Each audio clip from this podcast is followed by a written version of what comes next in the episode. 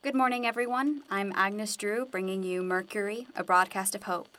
It's been 85 days since we came back on the air. I'm here with Bill Slimp for the second broadcast in a row. We had a more interesting show yesterday, and I thought a follow up might be in order. Hello. I really appreciate you coming back on with us. I don't think Max or Dr. Clark expected you to stick around. You bribed me. This isn't out of the goodness of my heart. If you didn't catch our broadcast yesterday, I won't go into too much detail since I think that's what Bill would prefer. But Bill arrived while we were on air and shared some things he wouldn't have with us if he'd realized we were broadcasting. Bill, we didn't mean to not tell you we were on air. You came in so fast, and then we were all so caught up in what happened. I don't want to talk about it again. I'm not trying to make you. I'm trying to apologize. Then just do it. You and Max and Dr. Clark, you always talk about taking care of each other, being kind and connected and whatever. You're happy to talk about any little emotional thought that runs through your heads except when it makes you look bad. If it makes the three of you sound like any less than the moral center of our new garbage fire of a universe, you won't even mention it. Bill, what are you talking about? You don't know what it's like out there. You talk about some scary encounters, but they are nothing compared to what the rest of us endure on a daily basis. People like me and Wade were out there in the thick of it, killing and running and looting, while you you three sit here like the voices of God. That's not fair. We gather our own food, we fish, we fight for our survival too. And then you come back home to this little family, safe and sound behind your fence, and if any of us outside that chain link want in, we have to barter with food and gasoline or our stories. You want our struggles and our pain, and you want to expose it to anyone out there listening. We don't make anyone come on the air if they don't want to. Except when you trick them into it. It was an accident. We didn't mean to. It doesn't matter. Intention doesn't matter in this world. Nobody intended for this to happen. Nobody intended to break the world like this. Those zombies don't even really intend to attack us and make us all like them, but they do. And I didn't really intend to live a life that would lead me to murder my sister, but I did. I'm sorry, Bill. We're all sorry. Why did you want to have all this on the air, anyways? I'm afraid that if we didn't have you back on right away, you wouldn't come back on at all. I still might not.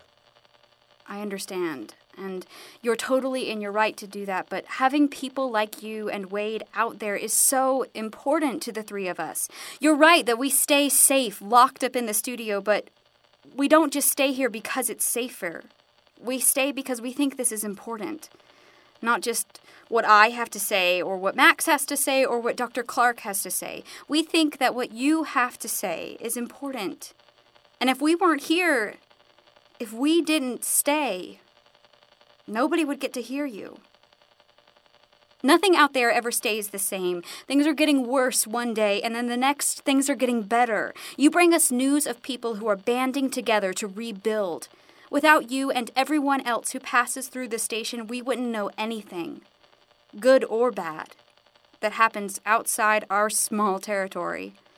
It's important that you come back, Bill. We want you to know that. I'll think about it. I'm not afraid to bribe you again. You might not want to make that offer on the radio. You'll have people beating down your door. That's okay.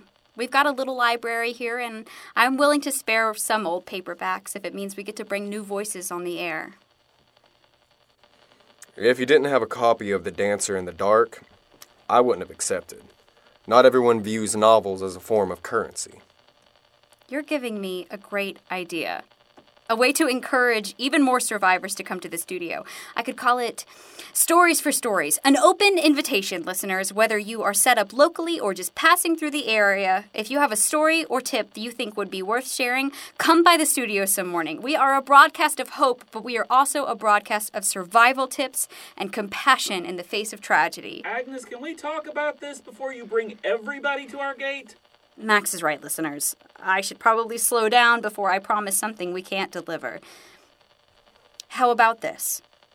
I'll work out the details with Max and Dr. Clark, and we'll get back with you. Books are something we have, not a lot of, but enough to share.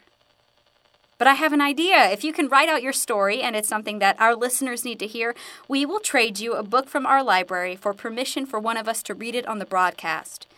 That way, nobody needs to be here during the broadcast for their story to be told, and we can save stories for days when they might be needed the most. And you can make sure everyone actually wants their stories told. Fair point, Bill.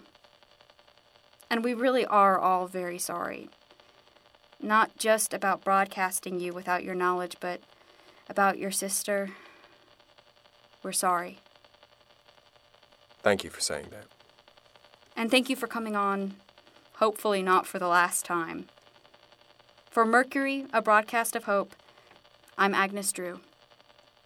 Take care of each other.